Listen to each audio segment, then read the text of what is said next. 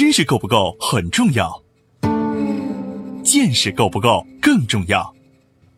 在知识爆炸的全球化时代，用见识导航，将知识转化为创造的力量。从中国到日本，从日本到美国，从美国到联合国，两位日本大学教授，三十多年海外经历，三百六十个日本行业观察。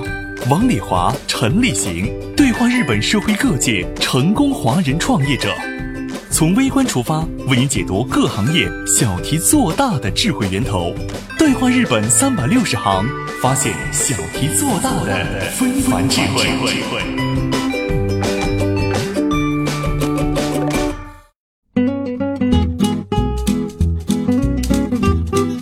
大家好，欢迎您收听今天的对话日本三百六十行，发现小题做大的非凡智慧。我是王丽华，对面的是日本关西学院大学社会学博士生导师、日本著名社会学家陈立行。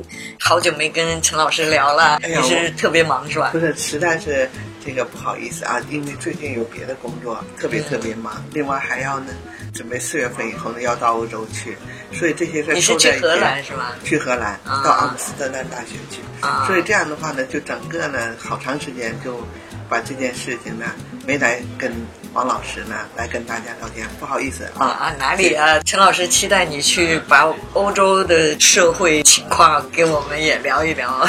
嗯 各国有各国的特点，肯定是不一样的啊、等我去欧洲以后回来，呃，跟大家聊吧。我想呢，现在呢，这个世界上其实挺有意思的，大家总是觉得好像是说这个中美哈、啊现在总是说什么中美两大国，我们中国人自己现在总是说中美两个大国嗯在较量。对呃，其实呢，千万不要忘了，中美两个大国的中间，其实欧洲是一个很大的一个砝码，一个存在的价值。啊，对对面对美国对中国的态度，欧洲会有不同的看法。对那么所以呢，其实呢，欧洲虽然它在经济上比较强，这个经济体这是毫无疑问的。嗯。但是呢，欧洲对中国的看法，或者中国和欧洲的关系，中国人在欧洲的这种影响，其实我觉得是很重要。也也是很重要的，对对。因为它毕竟欧共体的加在一起有五亿多人口，啊，将近超过美国了，呃，美国才两亿五千万对呀。嘛，它是它的一倍了，两一倍，两倍，对，你加在一起的话，可能是有，你当然也包括东欧，但是总的来说，不管是从人口还是从经济总量来说，嗯。所以有的人经常是讲说中美两个大国，其实我觉得这个忽视了，不应该忽视。对对对，嗯，所以这个期待呃，啊期待你好好调查调查，就是说分析一下好好那些回去，等到那以后好好看看。对嗯对，今天呢，我们谈另一个话题哈。我和陈老师呢，也都在这边三十多年了，大家也能推断出我们大概多大年龄了哈。其实，在身体的老化上不年轻了，可以这么说。陈老师做了白内障的手术，我是两年前两年前，然后呢，就告诉我说，这个在大阪这边有一个特别有名的做白内障手术的医生，然后呢，我呢是实际上刚刚刚开始有一点点白内障的感觉，就是在体检健康检查的时候告诉我说你已经开始有一点那个白内障了。那么我就问医生，要做手术一般是什么程度才去做？医生说这个看你你自己是什么目的哈。你说是想着等快看不见了就非常严重了再去做，那肯定也是可以的。但是现在做呢，有现在做的好处，就做完了以后你还有，因为后面还有我们现在已经人生变成一百岁了的话，还好好几十年呢哈。我的眼睛呢，从小就近视，加上散光，加上现在又开始老花，所以呢，我就特别期待利用做白内障手术的时候，能够把这些一起全治了。很多中国人都觉得日本的医疗体系好，和中国的医疗体系比，它到底好在哪里？中国医生和日本医生比，各有什么长处和什么短处？日本大医院的医生是如何工作的？他们如何为病人提供服务？中国患者和日本患者就医有哪些不同？他们对医生是否信任，体现在哪些地方？欢迎收听《对话日本三百六十行》，本期话题：日本医疗智慧的深度观察上集。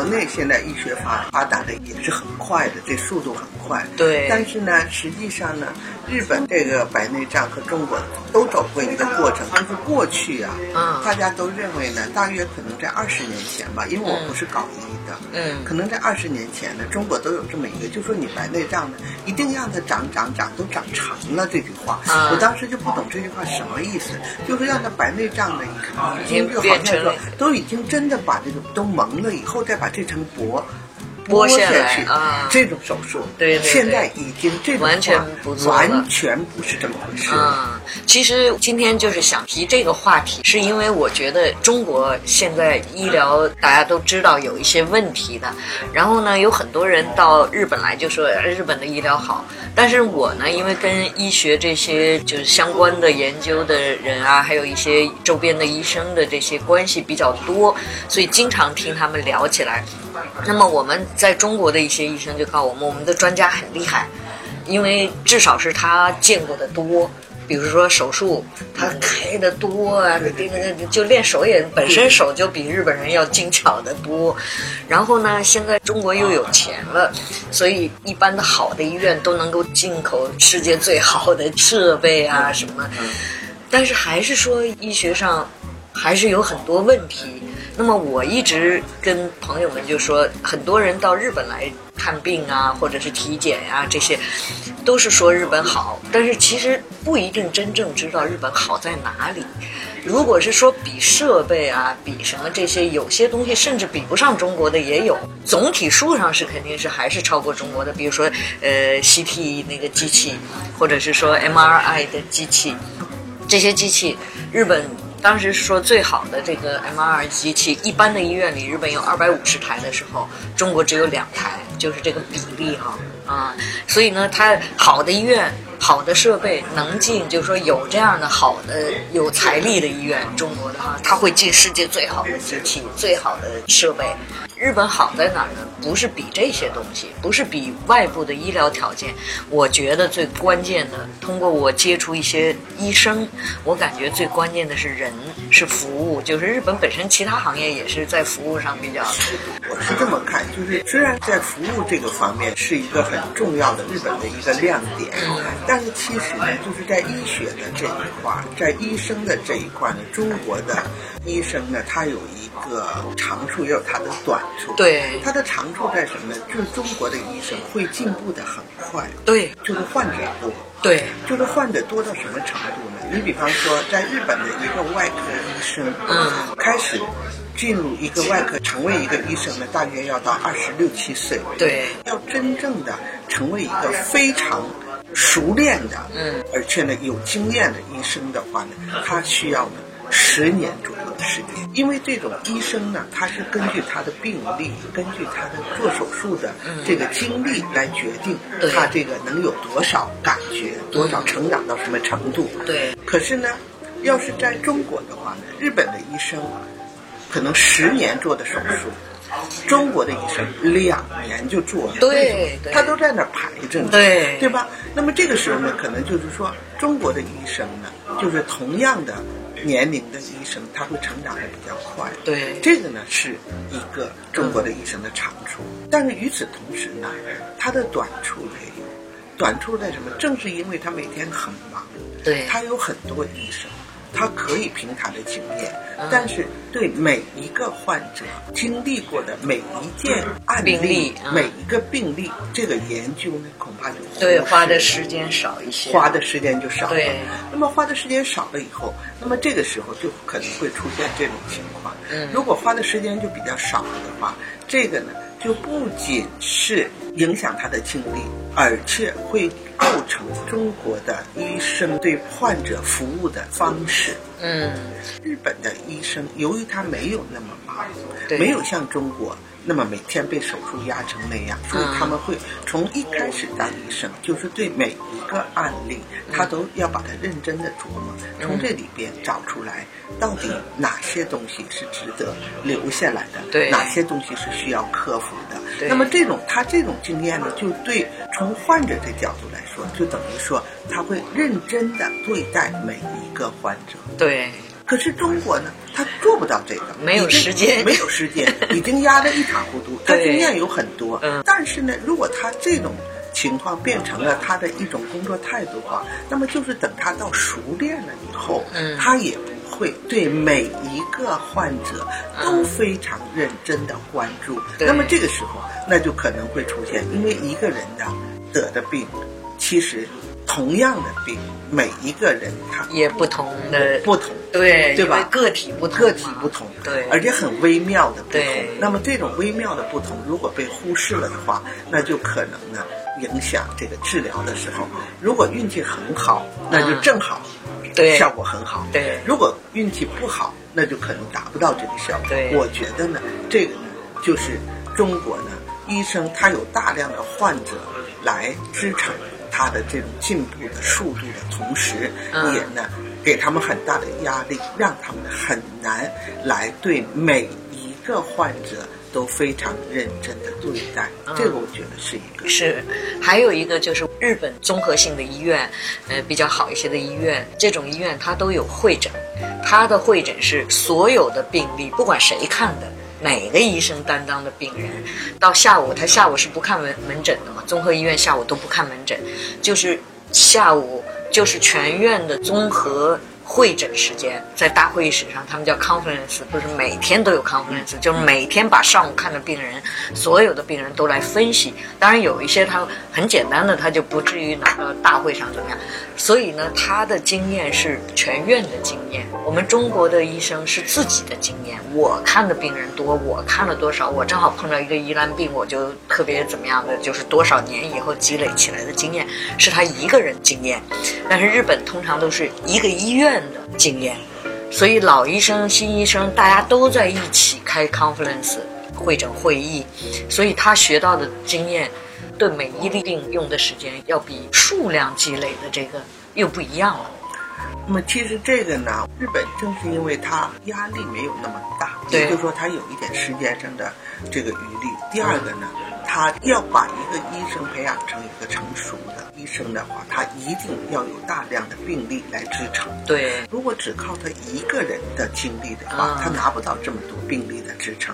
对。那这个时候呢，就可以把大家的病例，然后作为大家共同的研究来观察、嗯。来讨论的对这么一个 case 呢，对。来支撑他们的整个的医疗水平。对，你比方说这个白内障这件事，嗯实际上现在白内障在中国来说已经是非常简单的手术了，在日本也是呃非常简单，说是非常简单，对于医生来说，大家认为这是非常简单的，嗯。可是对为一个个体来说，对。就是一旦他做的不好的话，嗯。那么就可能对这一个人后半辈就完了。对，所以呢，就是说在医疗这个领域，它的服务的话，和其他行业的餐饮业也好，你这个地方不好，我充其量我吃一次不好了，下下次不来不吃了不吃了吧，对吧？嗯。可是你对医疗不行，如果一次给你误诊，或者一次给你弄错了的话，那么可能你后边你想搬回来都很难而且可能对身体这种伤害，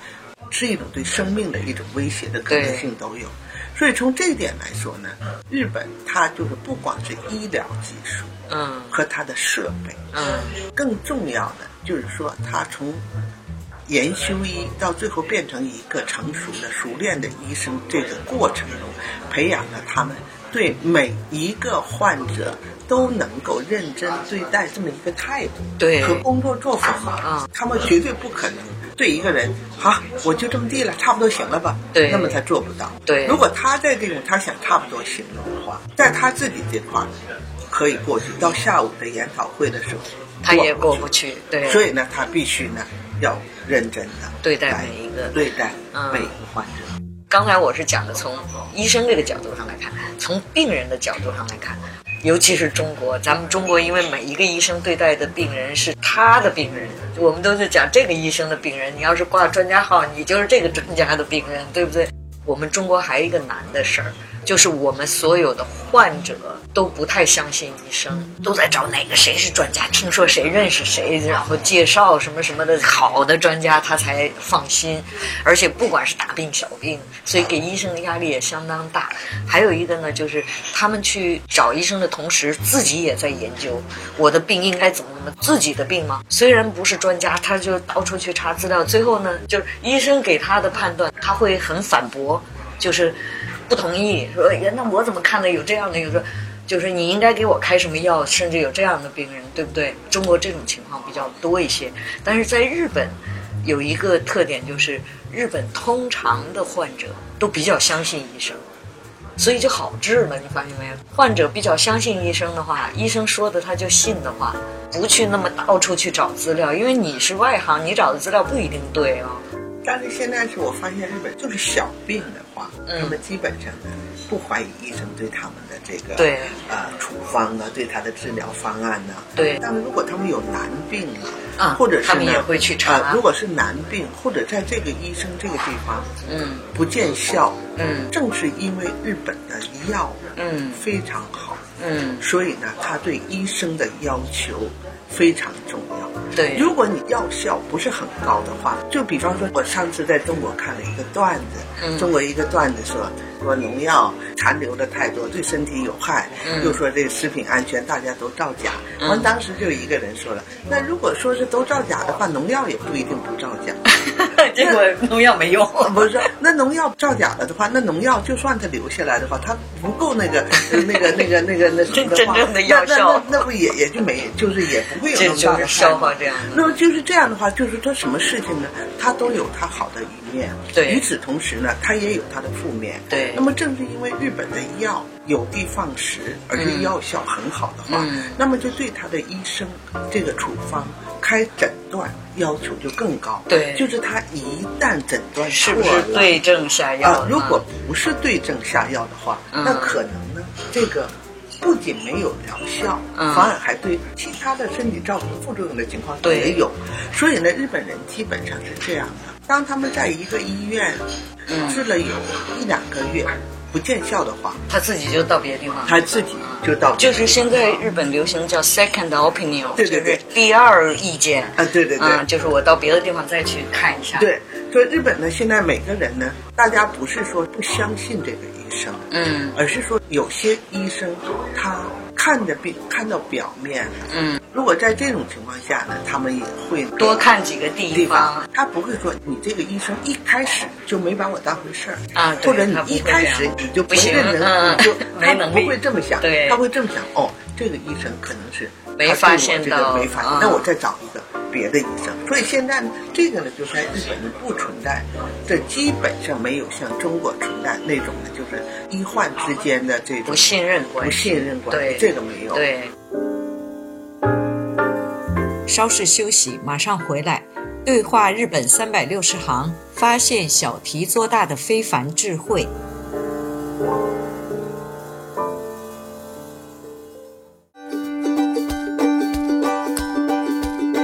世界级的顶尖医学专家是怎么培养出来的？需要具备哪些必要条件？如何解决看病难问题？如何用医疗系统体制来合理分配医疗资源？看日本如何解决这一难题。欢迎收听《对话日本三百六十行》，本期话题：日本医疗智慧的深度观察上集。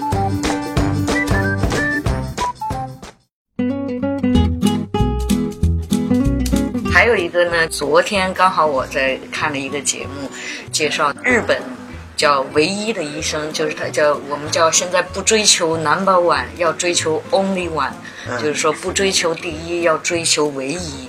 然后这个节目就是介绍日本最有名的医生，这个医生是全世界唯一能做这种手术的医生，脑外科。特别奇怪的一种病哈，就是专业的，比如说搞音乐的人、搞体育的人，他会突然有一天发病，比如说弹钢琴的人，平时很正常，就是他一直从小练到大，已经很有名的一个钢琴家，还一个拉小提琴的，一直很正常，突然发病就变成只要一拿提琴的弓子，这手就哆嗦了，没办法再做他原来的专业了。去看了很多地方，都说他这肯定是心理上的心理压力造成的这个疾病。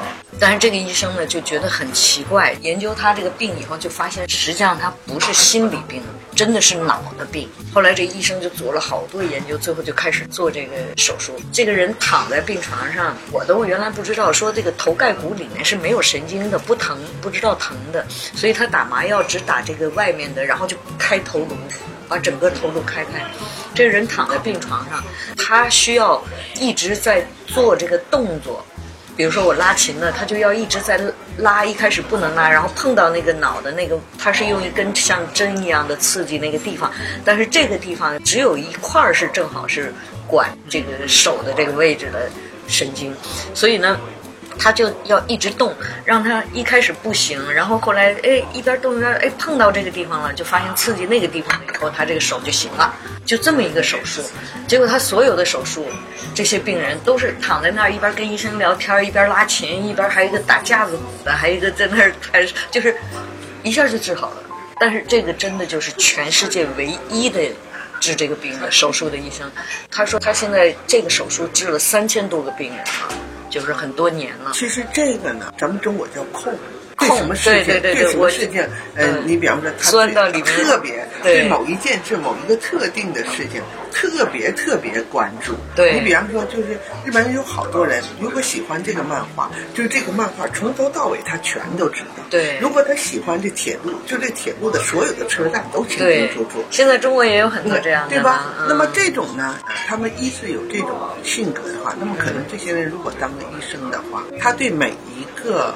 案例，每一个病例都很认真。对这个对待的过程中，他就会在这个里边呢，发现呢，他感兴趣的这个领域。对，如果他发现他感兴趣的这个领域以后，就可以更深入的去做。但最后能有结果的话，一定好多医学上的，尤其上医学治疗的一个飞跃性的发展，必须碰到一个医生的一种挑战。和患者的这些需求，如果它很好的结合在一起，好多比方说过去的心脏手术，如果没有这么一个起点的话，所有的治治不了，都没有不可能实践。对，做脑手术的这个医生，他是在这种大医院，他拿多少工资就是这些钱。根本就不在意说，我看的病人越多，我能挣的钱更多，根本就不是这个概念。对对对，他想冒险，想去做这个，是一个是他一直在研究这个。其实治疑难病症是不大挣钱的。我治小病又简单又那什么，人数多了，他的钱还挣得比较安稳，对不对？尤其是这种大的医院，他不是靠这个来经营这些东西的，所以他会研究很多疑难病的治疗的方法，他是要提高他的医学力。嗯，就是说这种情况呢，实际上医生呢对大量的疑难病症，嗯，而且稀少病症进行挑战的人呢，很多人不是为了钱。对。如果是为了钱的话，更会对这个就就愿意去治。我觉得中国的医生也会有很多这样的医生，肯定有的。对自己的医学水平，嗯，或者自己的医疗技术的提高，自己喜欢的专业的挑战，嗯，甚至呢，想在自己的医疗这个领域里头，嗯，就是构筑一个新的贡献。这些人会有很多的，基本上呢，就不是说为了钱，但是。能不能培养很多愿意挑战疑难病症、愿意为医学做出更多贡献的医生？这是这个整个医疗系统的一个机制。对。上次我们一个邻居哈，把心脏从脖子这个地方开始，到这开了有二十公分的一个刀口，做了心脏手术。嗯，结果我们不是经常在一起洗温泉吗？因为是女的嘛，她现在其实今年已经五十多岁了，就这个刀口你根本看不出来。嗯，缝的就非常细，非常非常细的，就像咱们这么两个 长褶了这种感觉，在每一个。领域的话，会有一些人做的非常非常的精。这些人做的非常非常精的所谓的专家的话，嗯就不会有一些像中国这个情况，哪怕他有个头疼感冒，他也挂专家号。对像那个就用我们的话说，又耽误专家的研究的时间精力，又对他也没什么太大影响。没有什么太大的意义，他还要又多花钱，什么一点这个意义。对所以等于说呢，这个就是医疗这个系统，它没有梳理好。对所以我就看日本现在的，他梳理的很好，嗯就是说你到最后的时候，大家已经都检查完了，知道，哎呀，我最后这个一定要做这个心脏手术了。对那我做这心脏手术，要做手术之前的话，可能是别的医生。对那么我等到最后要做心脏手术的时候，嗯然后呢，我发现这个医生，那好，我到你那个地方去，哪怕排上半年的号呢，我只要不是紧急的情况下，那我也愿意。那么这时候就变成什么？就变成那个医生他一直没有别的，今天头疼脑热的来也挂他专家号了，啊对不对？对就来扰乱他的整个这个科研和医疗这种进程就不会有了。对所以呢，他就专心的来做这件事儿。对你比如说哈，我举个例子，因为我老公是在大阪大学医学部工作嘛，所以他医学部的全都认识，这些谁有名什么他都知道。我的婆婆就是我老公的母亲，得了大肠癌，她在神户发现的时候。神户的医院就告诉她，你也可以在我们这儿治。你要是想去大阪大学的话，也可以给她开介绍信，就是也可以来这边。我老公带着她去见的医生是他认识的嘛，等于是他的同事嘛。结果去见的时候，这个医生因为是同事的母亲嘛，就跟他说说你是想在我这儿治呢，还是想在神户治都可以。我只能说保证我不会给你治坏的。他一般不会跟患者说我给你治肯定没问题，就这种的。但是他会说的比较婉转的意思，就是说你来我也欢迎。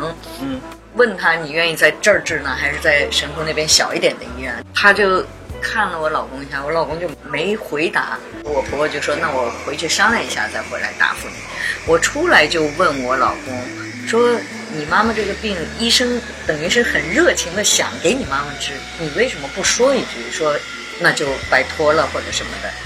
你知道我老公说一句什么？他说：“虽然是大肠癌，但是他的大肠癌是比较轻的，没有什么特殊性，不是疑难病，没有研究价值。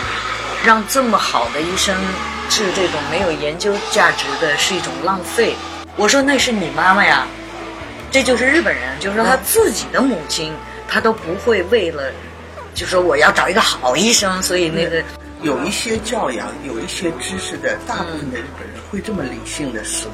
对，他这个理性的思维呢，他要有一个前提，嗯，什么样的前提呢？就是因为他认为神户的医院也可以，对对，也能做的不错，没什么特别大的问题。因为如果嗯我这个病不是疑难病症，嗯虽然是大肠癌，但它部位呀、或者各方面的都是没有什么太大的困难的话，对那么没必要让一个这样一个专家嗯来给做这样的事情。如果我让这个专家做这样的事情，就会剥夺了那些疑难病症的人。不然的话，我有这个资源，我就是这学校的，我周围全是些好医生，那我只要是我们家出问题，我就全让这些好医生来对治。这个呢，咱们中国呢，只要我手里有资源，对我就最大限度的为我自己来利用，对对吧？因为这就会出现了，就一些小病还得非得去挂专家号。呃，其实日本在四十年前，嗯呃还有对医生，比方说有些疑难病症的医生做手术的时候，还有收红包的。现在真的是对现在几乎是没有。对。尤其像阪大、京大这种国立医院，如果是知道哪个医生 收了红包，你就别想再干了，不是，信用没了。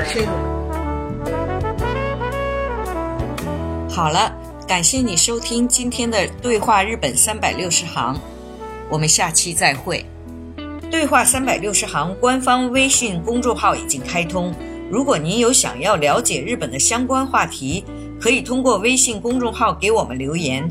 微信搜索“对话三百六十行”是阿拉伯数字的三百六十。关注“对话三百六十行”微信公众号，收听我们节目的更多精彩内容。感谢您的支持。